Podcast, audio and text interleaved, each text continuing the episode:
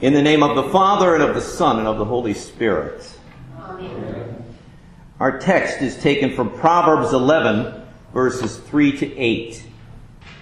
The integrity of the upright guides them, but the crookedness of the treacherous destroys them.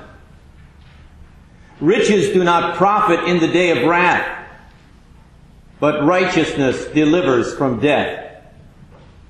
The righteousness of the blameless keeps his way straight, but the wicked falls by his own wickedness.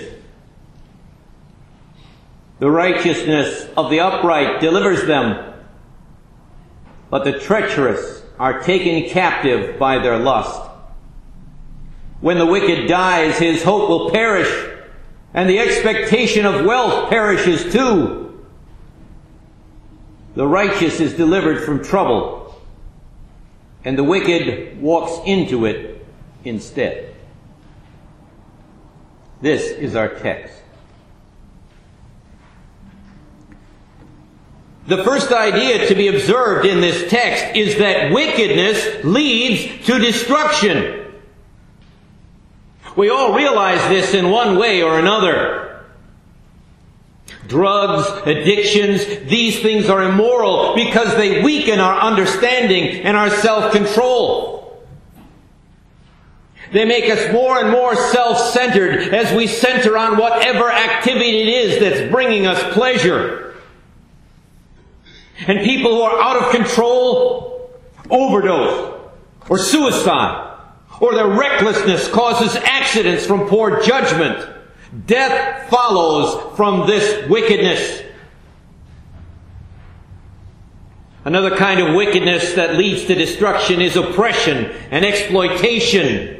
It too can be habit forming. You take advantage of people. They might be even people you live with. They might be people you have an economic relationship with. But it's habit forming. We justify it because it seems so normal. But little do we know it. We are sowing the seeds of our own destruction. There's the story repeated in culture after culture of the wicked Lord who so oppressed his minions that they rose up and killed him. And as we know from U.S. history, not even the President of the United States is immune from assassination. The most powerful man in the world has to be protected and sometimes those protections fail. So when we commit wickedness against others, we know that it will come back. Our chickens will come home to roost.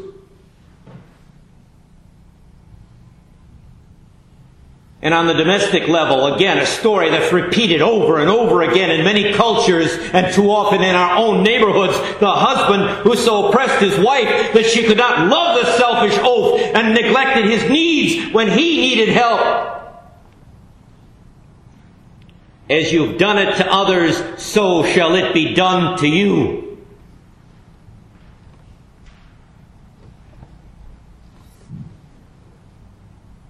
But these are not the only forms of wickedness. There's neglect. There's ignorance. These things are immoral because nothing other than our own convenience matters to those who are lazy and negligent and those who ignore what they should know better.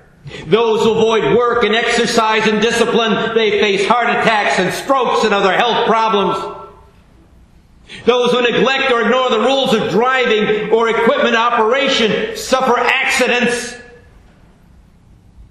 those who put off going to the doctor until it is too late. My own dear beloved mother did this.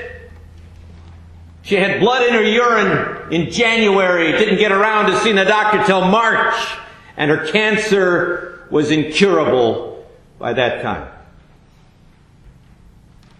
You see, there's a momentum to our lives leading downward through sin and wickedness to the grave. As it says in our text, the treacherous are taken captive by their lust.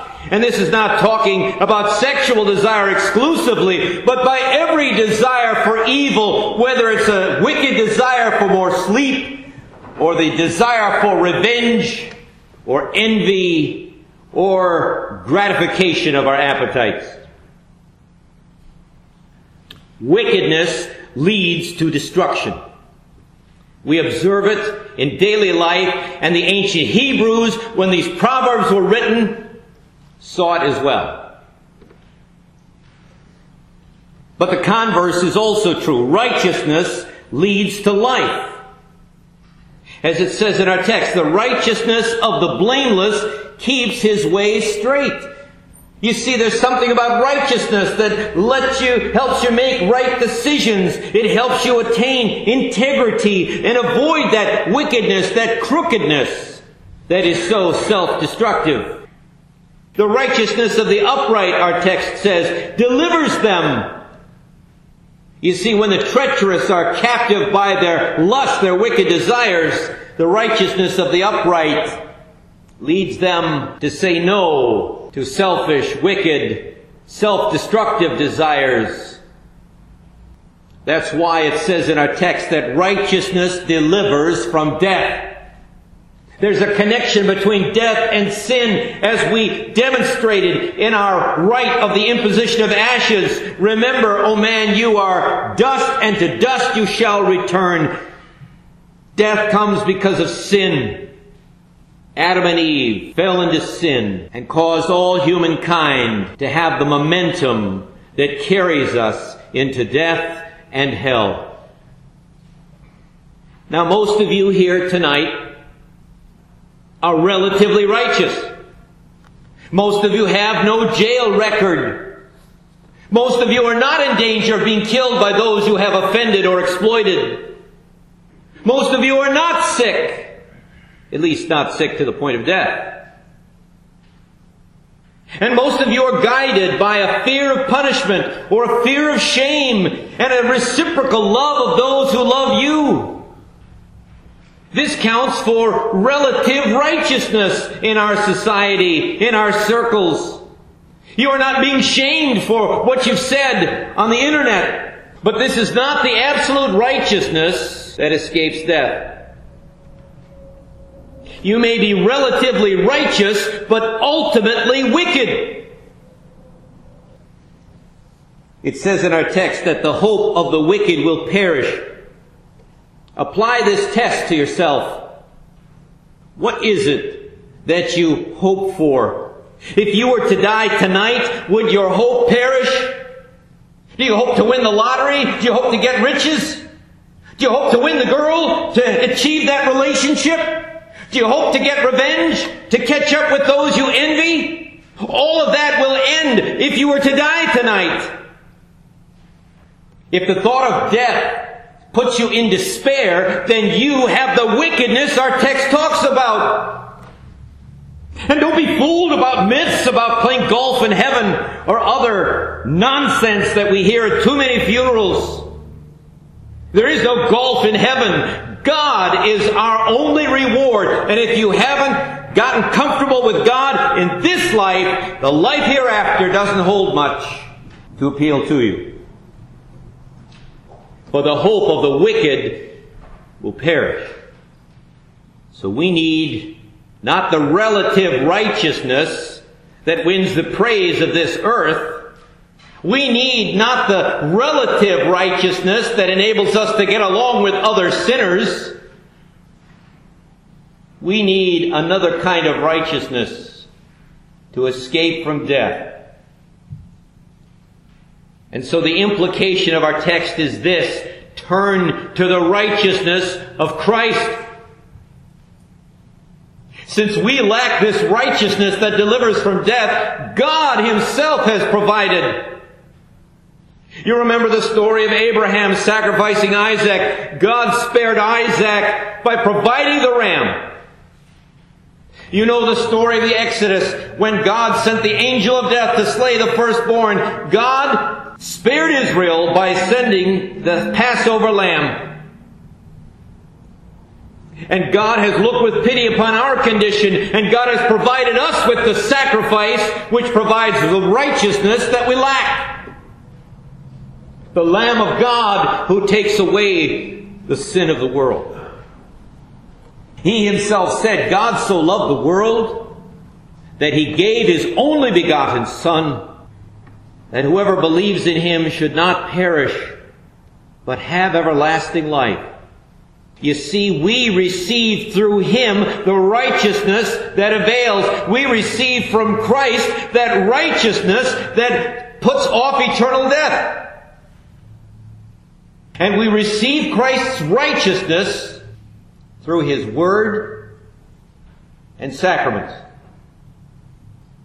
You see, these are His means of grace, His means of communicating His righteousness to us. By hearing His Word, by hearing that message, faith comes by hearing and hearing by the Word of God, St. Paul says.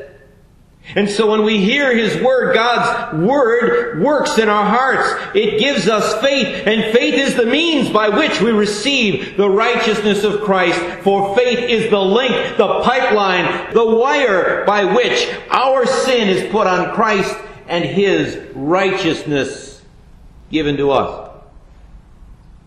We receive Christ's righteousness by embracing our baptism. In baptism, you've been baptized into Christ, and the water acts like the, the water in a washing. It takes our sin and puts it on Christ, and it takes Christ's righteousness and puts it on us.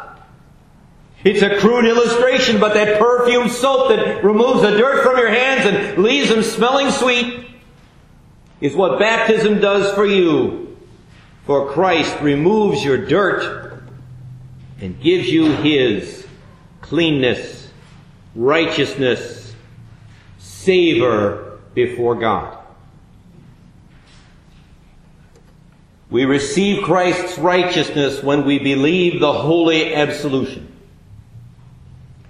The word absolution means forgiveness. It's pronounced by the pastor in the stead of Christ when we confess our sins before the Lord and then we receive His word of forgiveness that's why Christ breathed on his disciples and said, Receive the Holy Spirit. Whoever sins you forgive, they are forgiven. And whoever sins you retain, they are retained. So the pastoral ministry is given to guide you, encourage you, point out the word of Christ, and to speak that word of forgiveness to the penitent sinners. And finally, most wondrously, we receive Christ's righteousness when we receive the body broken for us and the blood spilled for us in Holy Communion. Christ himself is the sacrifice, and just as Israel ate the Passover lamb, so we are invited to eat Christ, the Lamb of God, who takes away the sin of the world, that he might dwell in us, and we dwell in him. We receive these things, body and soul, because Christ became man, body and soul, to redeem us, body and soul. And so the Christian tradition always regards the highest form of worship, the reception of Christ's very body and blood in His Holy Communion. In these we receive a righteousness that delivers from death and we receive new desires for living. Notice how they go together. God declares us free from sin and He plants the seeds of new desires in our hearts so that we who have been freed from sin don't go back to it, not like the dog that goes back to what it has vomited to eat it again. No, we do not go back to sin, but we have new desires to live for Him who died for us. For you see, the hope of the righteous is Christ, in whom we have forgiveness, new desires, and eternal life. May this message of Christ and the wisdom of the Proverbs lead you to turn away from the wickedness that ends in death to embrace the righteousness of Christ that gives eternal life and healing. Amen.